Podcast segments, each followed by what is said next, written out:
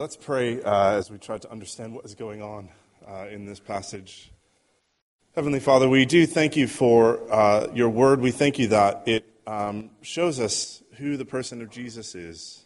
And we pray that by your Spirit you would help us to understand uh, this very interesting uh, moment in his life where he ascended into the throne room of heaven. Please, Lord, give us wisdom today. In Jesus' name, amen. Well, we're finishing a series of talks uh, today called Open to Question. And what we've been looking at uh, are the four most important movements of the life of Jesus Christ here on earth. And so we've looked at his incarnation, that is, his descent from heaven uh, to earth as a man. And then we looked at his death on the cross, the event of Jesus' execution, where he paid for all of humankind's sin. And then last week we looked at his resurrection from the dead. And now we're looking at what might be the strangest of all his ascension back to the heavenly throne room. And we know it's strange because in the passage uh, Naomi just read to us, after it happens, it's very funny, it's kind of comical. Uh, after Jesus ascends into the clouds, we find the disciples, the people who had followed him around for three years and went everywhere with him. They'd followed him on every road, up every mountain, into every city. And all of a sudden, he begins to sort of levitate and then the text says he goes up into the clouds and disappears, and they just stand there like, huh? and they're just dumbfounded by this. Uh, so much so that it took two angels coming and saying, guys, snap out of it, uh, snap out of it, and head back into Jerusalem. Uh, a few years ago, I was coming back to my office in uh, San Diego, California, where I was living. I was coming back from a meeting, and I was walking through the, the car park, and all of a sudden, I saw this out of the corner of my eye. Take a look at the screen. This is, this is what I saw.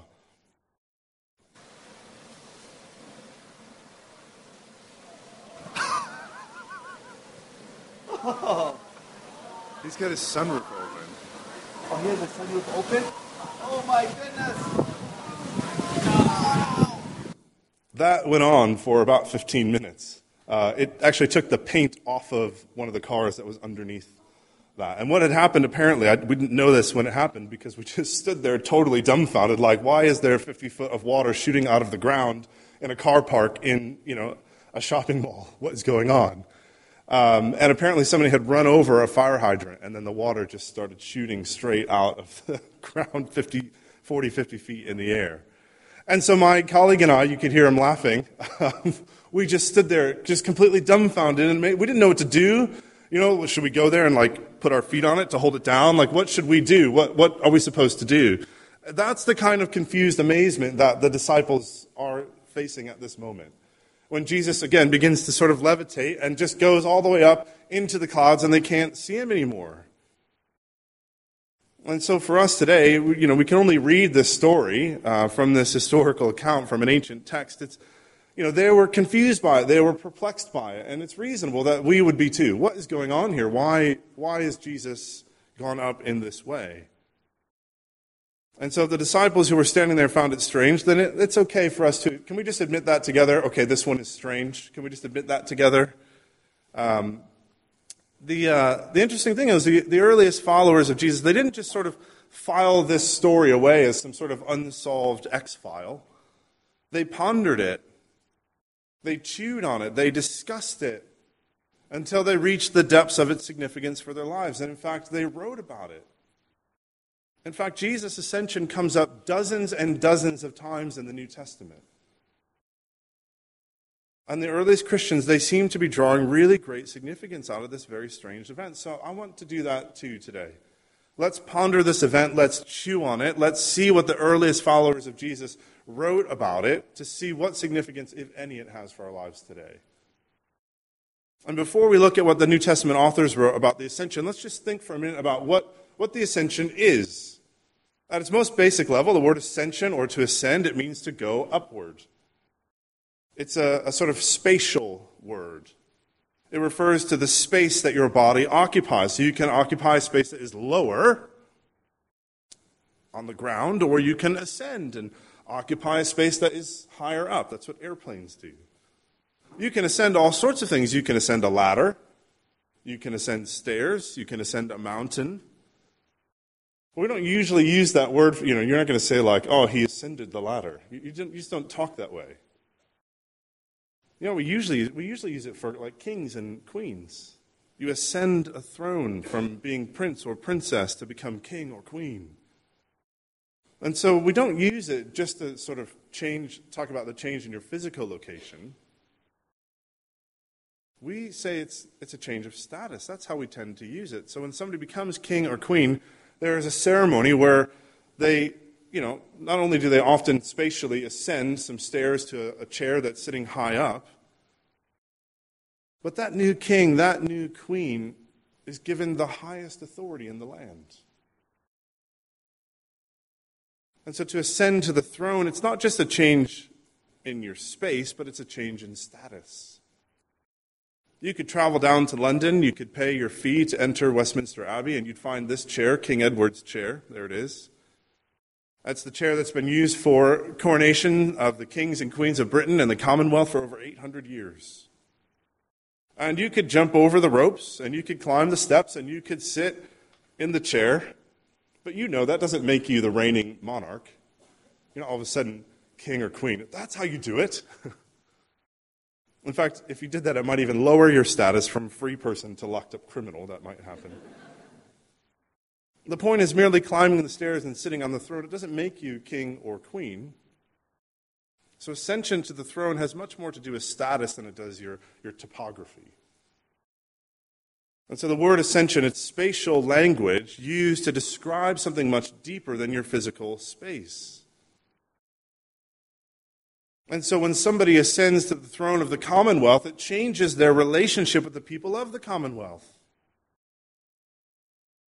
The spatial ascension up the stairs to the throne, it's a visual representation of the deeper truth of the new monarch's status. And so if that's true, what about the ascension of Jesus Christ? Was there something more to it than just a change in physical location? Well, the New Testament authors, they seem to think, think so. There's a, a sort of mosaic of passages throughout the entire New Testament that speak about the ascension of Jesus Christ. And one of the first things you learn about the ascension of Christ in the New Testament is that it's not, it's not just space travel. His, attention, his ascension, it's kingly. It's not just spatial. One of the most important New Testament passages about this is Philippians chapter 2, verses 9 to 11. It's going to come up on the screen. You don't need to turn there, but just take a look at this with me. Now, the context of this, it's, it's the second half of an ancient hymn that is about the four main movements about the life of Jesus. It talks about his incarnation, it talks about his death. It says that Jesus humbled himself by becoming a man and being obedient to death on a cross. And now in the second half, it refers to his resurrection, but then it focuses its attention actually on his ascension. Take a look with me at what it says. Verse 9 Therefore, God exalted him to the highest place and gave him the name that is above every name, that at the name of Jesus every knee should bow in heaven and on earth and under the earth, and every tongue acknowledge that Jesus Christ is Lord to the glory of God the Father. And what this text is showing us is that Jesus' ascension is not just physical, it's not just spatial, but it's primarily it's kingly. It's a change in status from humbled servant to exalted king. The fact that he ascends physically into the clouds is a physical representation of his change in status from one who has been completely and utterly humbled by becoming obedient to death on a cross to one who's been exalted to the highest place. I've talked about this before in our church, but the phrase that Paul uses to describe the ascension of Jesus Christ is exalted him to the highest place. And if you looked in the original text, in the original language, you'd find that that's actually just one word. All those words, exalted him to the highest place. Six words is actually just one word. And it's even it's a made up word. And so it literally reads, Therefore, God hyper exalted him. Now, before Uber became an app uh, that used to call for a lift across town, it was a slang word that you put in front of other words to say something was the ultimate, right? I'm uber excited about this. But actually, even before that, it was a German word meaning above or over. But it got borrowed by hipsters a few years ago. And so you'd call this person uh, uber excited. This person is uber talented. I'm not sure how many instruments, but it's more than Tim was playing this morning. And uh, this person is uh, this is an uber hipster. I don't know what to say about that picture. Look back at Philippians 2, verse 9. God uber exalted him, hyper exalted him. And Paul says that God has exalted him to the highest place.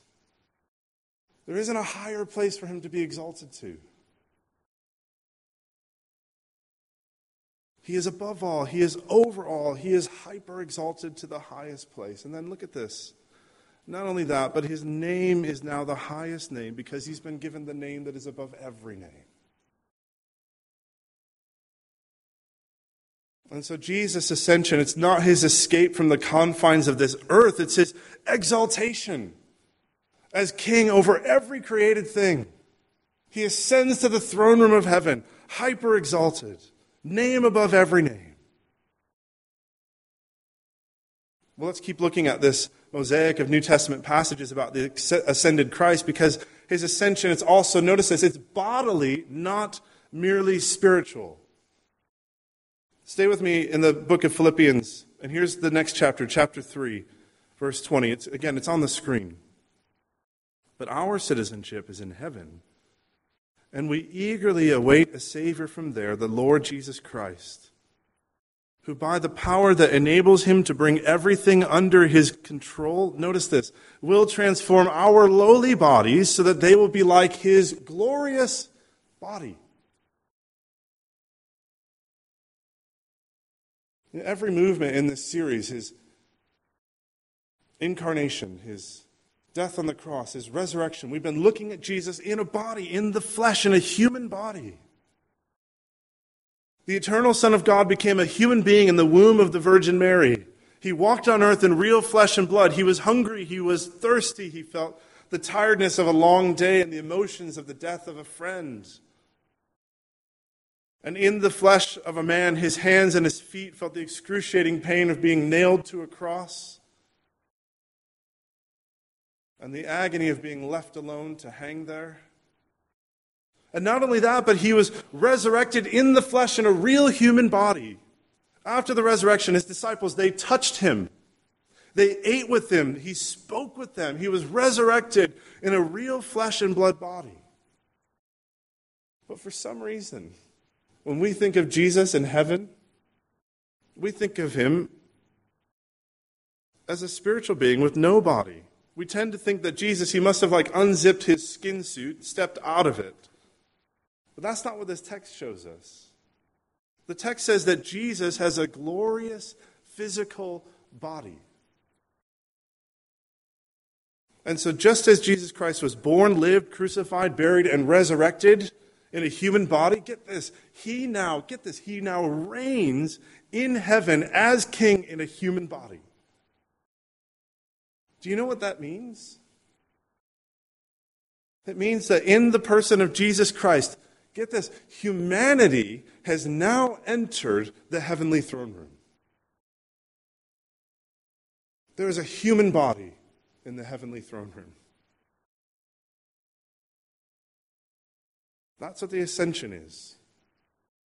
And so, if Christ is ascended, then what difference does that make to me?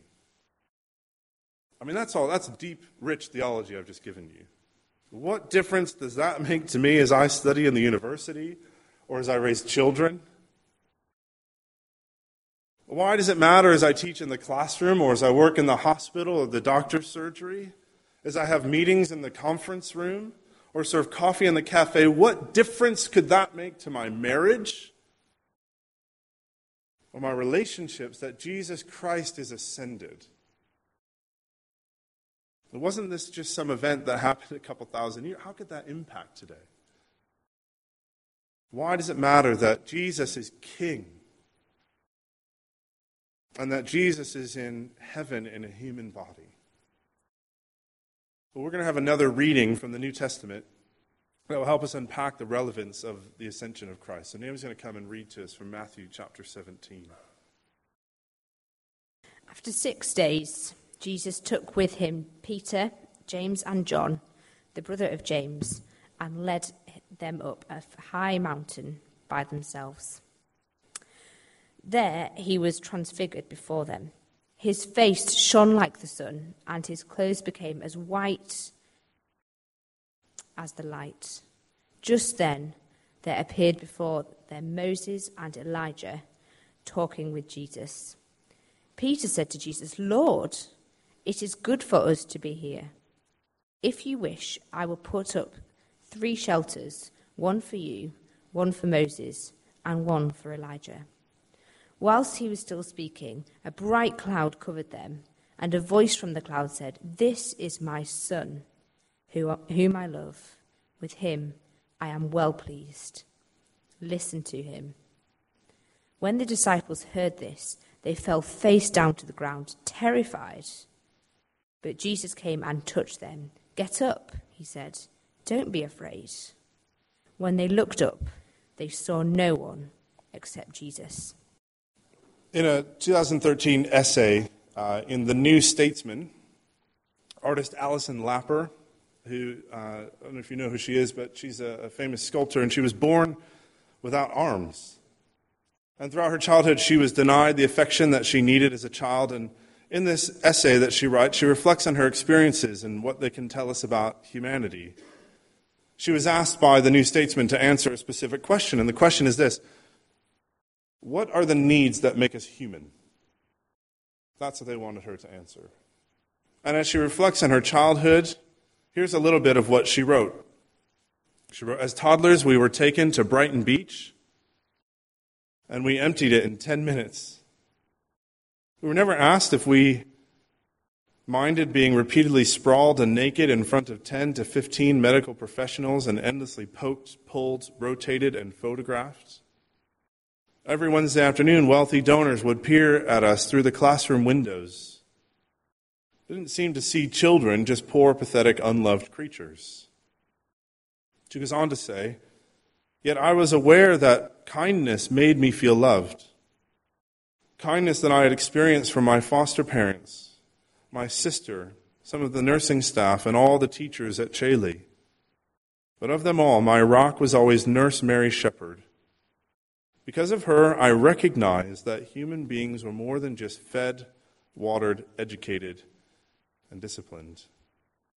Despite my upbringing, the need to love and be loved was instinctive. And you see on the screen, this is how she completes her essay. So, what do I think makes us human? Four needs to love, to be loved, to be accepted, and to be respected. Did you catch that? She said the most basic instinctive need of every human being is to love, to be loved, to be accepted, and to be respected. And what I want us to see today is that the ascension of Jesus actually answers the instinctive need to be loved, to be accepted, and to be respected. Now, in the passage we just had read in Matthew chapter 17, what we read about, it's actually it's a precursor to the ascension. It's a, a sort of pre-ascension. Jesus takes three of his followers and they climb up, they ascend. I don't know if you noticed that, but they ascend a mountain. And on the mountain, Jesus is transformed. He becomes glorious. It says that his face shone like the sun and his clothes became white as light. But notice, it wasn't just a spatial thing. It wasn't just that they went up the mountain. And it wasn't just a spiritual thing. He didn't leave his body, he stayed in his physical body, which became glorious. But you, did you notice? You saw the, his status of authority because two of the most important figures in all of Jewish history actually came to speak with him. And so, what the three disciples witness is this pre ascension the precursor to what they would witness when Jesus ascends to the throne room of heaven. It's a bodily ascension to rule as king. They see Jesus in his glory. But the most important thing, the really, really important thing about this particular event is did you notice what God the Father says about the Son, Jesus Christ? Did you notice what he said in verse 5? While he was still speaking, a bright light covered them, and a voice from the cloud said, This is my Son, whom I love. With him I am well pleased. Listen to him.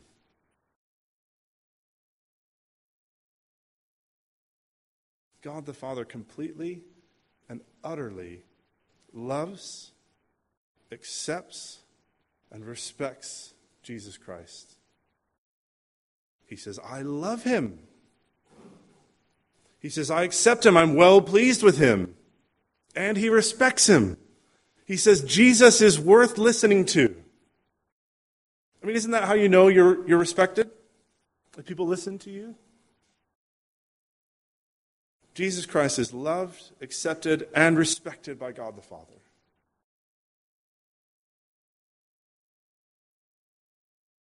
But what about you?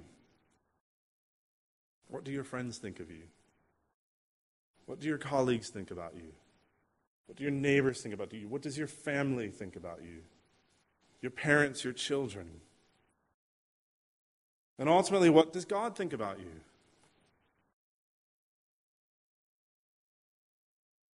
Do you want to be loved? Do you want to be accepted? Do you want to be respected? You can have all of that perfectly and completely and securely in the person of Jesus Christ who has ascended to the throne room of heaven. And do you know how you know how you can know that you have those things for sure? Let's keep looking at this mosaic of passages in the New Testament. Look with me at Ephesians chapter 2. Again, it'll be on the screen. But because of his great love for us, God, who is rich in mercy, made us alive with Christ, even when we were dead in transgressions.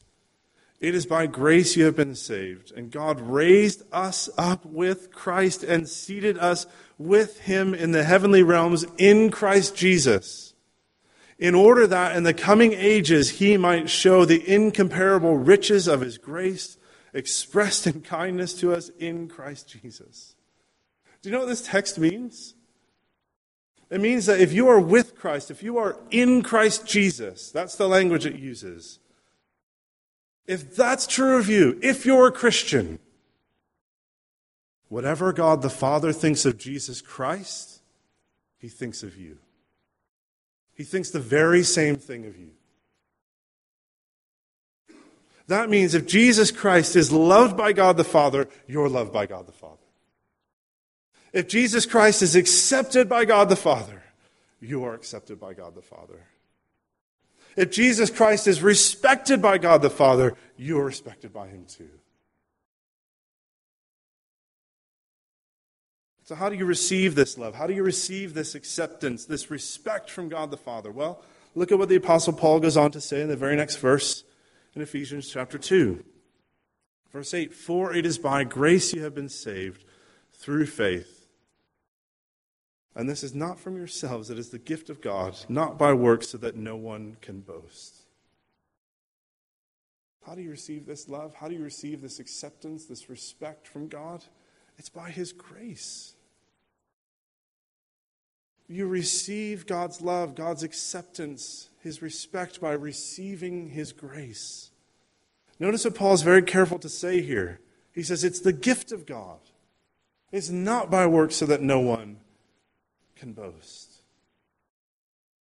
See, we're always working so hard to try to make ourselves acceptable, that God would accept us, that God would love us. But this text says you don't receive God's love, you don't receive His acceptance by working for it. You receive it by grace through faith. That when you become a Christian, when you make Jesus Christ the very center of your life by putting your faith in Him, for the forgiveness of your sins, then you're in Christ. And when you do that, this text actually tells us that you have an ascension of sorts. We've been raised up with Christ and seated with him in the heavenly realms in Christ Jesus. We go through an ascension. Your status changes from someone who is dead in your sins to someone who is alive in Christ. And all of the love God the Father has for the Son, all of the acceptance that God has for the Son, all of the respect that God the Father has for the Son becomes yours. Don't you want that? Don't you want to be eternally loved by God the Father? Don't you want to be eternally accepted by Him? Don't you want His respect? Well, you only have it, you only get that if you're in Christ who is ascended. And when you're in Christ who has ascended into the heavenly throne room, there are some incredible benefits that the New Testament authors tell us about. I'm only going to tell you about three of them, there's more. Do you remember at the start, we were asking what difference does it make in the lecture hall, in the hospital? What difference does it make when your children are being disobedient, your marriage is suffering, when you're feeling loneliness of singleness? What, what difference does it make? Well, it makes all the difference in the world. Because first, I want you to know that Jesus Christ's ascension answers our anxiousness. In Hebrews chapter 4, it says that the ascended Jesus Christ, he's our priest in heaven. And if Jesus is our priest in heaven, it means that we have a priest there who's able to sympathize, who's able to empathize in our anxiousness, with our weaknesses. And there's this incredible story in Acts chapter 7 where we see the ascended Jesus actually doing this. We see him empathizing, sympathizing. He's acting as this empathetic, sympathetic priest. In Acts chapter 7, there's a Christian named Stephen, and he's been captured for telling people about Jesus. And the religious rulers, they decide that the penalty for that is to stone him to death. They're going to kill him. And listen to what happens while Stephen is being captured. This comes from Acts chapter 7. But Stephen, full of the Holy Spirit, looked up to heaven and saw the glory of God and Jesus standing at the right hand of God. You seeing the ascended Christ. Look, he said, I see heaven open and the Son of Man standing at the right hand of God. In the midst of Stephen's anxiousness, in the midst of his greatest moment of weakness, look, you're never more weak than when you're captured and being taken to your death. That is the moment of greatest weakness. Stephen is completely and utterly powerless. And so, who does he look to in that moment? He looks to the ascended Jesus Christ. And look then how he's able to respond as he's pelted with stones. Acts chapter 7, verse 59 while they were stoning him. Okay, stones are hitting him. Stephen prayed, Lord Jesus, receive my spirit. Then he fell on his knees and cried out, Lord, do not hold this sin against them. When he had said this, he fell asleep. Which is the Bible's euphemism for dying. Where did Stephen get this kind of courage? How could he stand there while stones are hitting him and he knows he's going to die? Where does he get this kind of power? He might have known intellectually that Jesus was his Savior, but you see, it's when he meditates on, when he glimpses the ascended Jesus Christ, who is his priest at the right hand of God the Father, his priest who sympathizes with him. That's when his anxiousness is answered. And so, listen, if, if Jesus is your priest before the Heavenly Father right now, if he's your priest right now, that means that when the Father sees you, he sees the purity, he sees the righteousness of Jesus.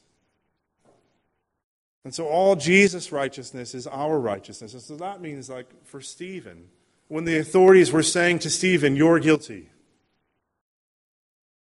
Stephen knew that because of Jesus Christ, the Father would say to him, You're accepted. Father, into your hands I commit my spirit. When on earth he was disrespected, he could look to the ascended Christ and know that in Christ he's respected by the ultimate authority in heaven and on earth, by God the Father. And so, do you feel anxious? Do you feel powerless? Here's how you counter that anxiousness. In the ascended Christ, you are loved, you are accepted, and you are respected. That's one benefit. Here's the second Jesus Christ's ascension fulfills our loneliness. In John chapter 20, after Jesus is raised from the dead, Mary Magdalene, one of Jesus' closest followers, she grabs hold of Jesus. We actually heard that story this morning. And when she did that, Jesus said to her in John chapter 20, verse 17, Do not hold on to me, for I have not yet ascended to the Father. Well, you know what he's showing her in that moment? He's showing her that she hasn't understood what he taught several chapters earlier in John chapter 14. In John 14, Jesus tells the disciples that he's going to ascend to the heavenly throne room, but that they shouldn't fear that. Because if he does that, if he goes, he's going to send them a helper, an advocate. He's going to send his Holy Spirit. And Jesus says something incredible about the Holy Spirit. He says in John chapter 14, verse 17, He's going to be with you, and He's going to live in you. That's what He says about the Holy Spirit. He's going to be with you and he's going to live in you. But he tells them this could only happen if he ascends, if he returns to God the Father. And this is what I think Mary doesn't understand in John chapter 20. She doesn't get this. She wants to hold on to Jesus, she doesn't want to be left alone. But what Mary didn't grasp is that if she let him go, then she would get an even greater access to Him, even stronger love relationship. Because if He sends His Holy Spirit to be with her and to be in her, then it means Jesus would never leave her. He wouldn't just be standing beside her some of the time, but through the Holy Spirit, He'll be in her heart all the time. And so, do you feel lonely? Have you left your home country? and found yourself in a completely alien culture to your own thousands of miles away from your family and the foods that you like and the pace of life that you're used to? Are you lonely? Are you longing for a partner, for someone to be intimate with? Or have you lost someone? Have you lost a relationship?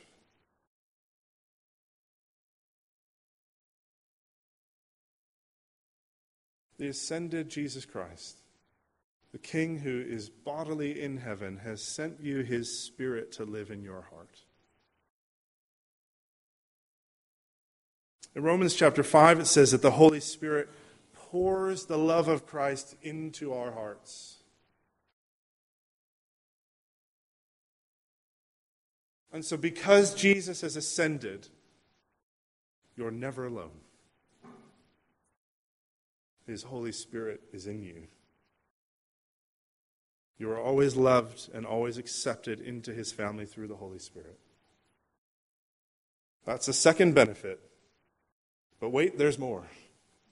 Here's the third Jesus Christ's ascension provides our advocate.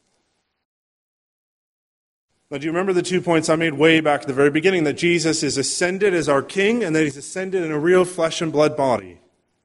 In the person of Jesus Christ, humanity has now entered the heavenly throne room to be king. Do you know what that means? It means that we have a powerful advocate.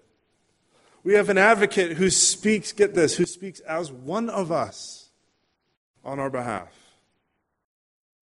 In Ephesians chapter 1, it says that God the Father raised Christ from the dead and seated him at his right hand in the heavenly realms, far above all rule and authority, power and dominion. And God placed all things under his feet and appointed him to be head over everything for the church.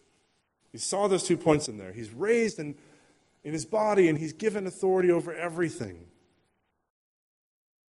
But notice in verse 22 what the ascended Jesus Christ is to use his authority for. Do you see it there at the end of the verse? For the church. Jesus Christ was raised in his body, placed in the heavenly throne, given all authority. And he's to use that authority for the church. This passage is saying that the man Jesus Christ, who died for you, who was raised from the dead for you, who has ascended for you, is now at the right hand of God the Father, where he has been given ultimate authority over every power and dominion. Every single thing is placed under his feet And he uses all of that power, all of that authority for you, for his church. Do you know what that means? It means that he's our man in heaven. If you belong to him, then everything that happen, all, happens ultimately happens for your benefit. And you know one of the best ways he advocates for you? In Revelation chapter 12, that's a passage is talking about the defeat of Satan. In Revelation chapter 12, verse 10 says, Now have come the salvation and the power and the kingdom of our God and the authority of his Messiah. Right? The king who's ascended. For the accuser of our brothers and sisters, that's Satan, who accuses them before our God day and night, has been hurled down. The ascended Jesus Christ uses his authority to defeat Satan. And so when Satan accuses us, Jesus Christ advocates for us. He defeats him, he throws him down. Martin Luther, who's the great reformer 500 years ago, he used to write about and talk about Satan's ac- accusations. And he used to tell how the devil would come and whisper accusations in his ear and would say things like, Martin, you're a liar, greedy, a blasphemer, a hypocrite. You cannot stand before God. And here's how Martin Luther would respond He'd say, Well, yes, I am. And indeed, Satan, you don't know the half of it. I've done much worse than that, and if you care to give me your full list, I can no doubt add to it and help make it more complete. But you know what? My Savior has died for all my sins. His blood is sufficient. And on the day of judgment, I shall be exonerated because he has taken all of my sins on himself and clothed me in his own perfect righteousness. Do you feel guilty? Do you feel accused?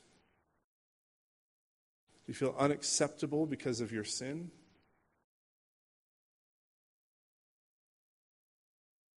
In the ascended Jesus Christ, you have an advocate who speaks boldly on your behalf, an advocate who has been given every authority, every power, every dominion in heaven and on earth, and He is the one who is your advocate in heaven. He is the one who speaks for you. He is the one who says, For that person I shed my blood.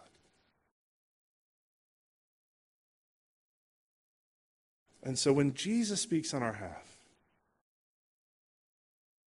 we're accepted. And so, what difference does it make that Jesus Christ has ascended in bodily form to reign as king in heaven? Well, it answers the most instinctive need every single one of us has to be loved and to be accepted and to be respected. In the ascended Jesus Christ, we have an answer to our anxiousness. We have the fulfillment of our loneliness. We have an advocate who crushes our accuser and who uses all of his authority to speak on our behalf. Don't you want that? Don't you want him?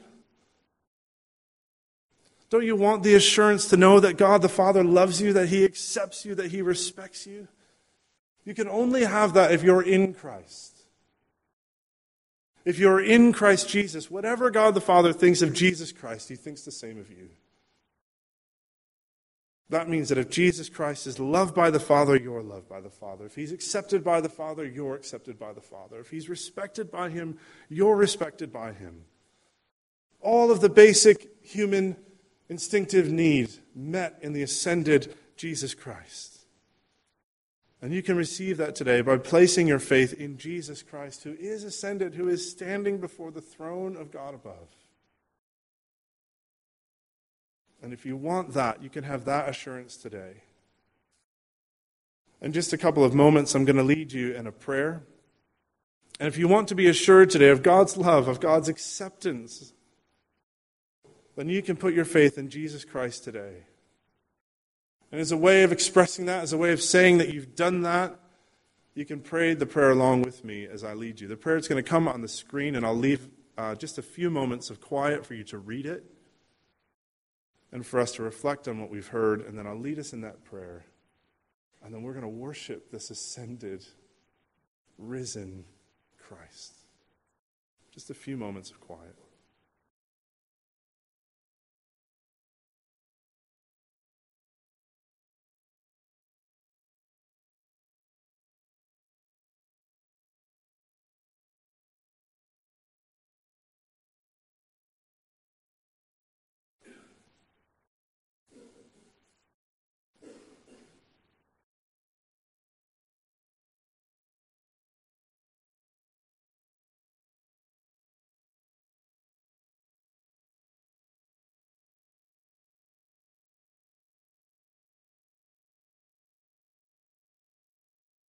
If you want to put your faith in Jesus Christ, then you can pray this along with me in your heart. Heavenly Father, today I'm putting my faith in Jesus Christ. I admit that I have sinned against you and others. I believe that Jesus Christ died to pay for my sins. Please forgive me of my sins and come into my life to give me the love and acceptance you have given to Jesus through your Holy Spirit. Amen.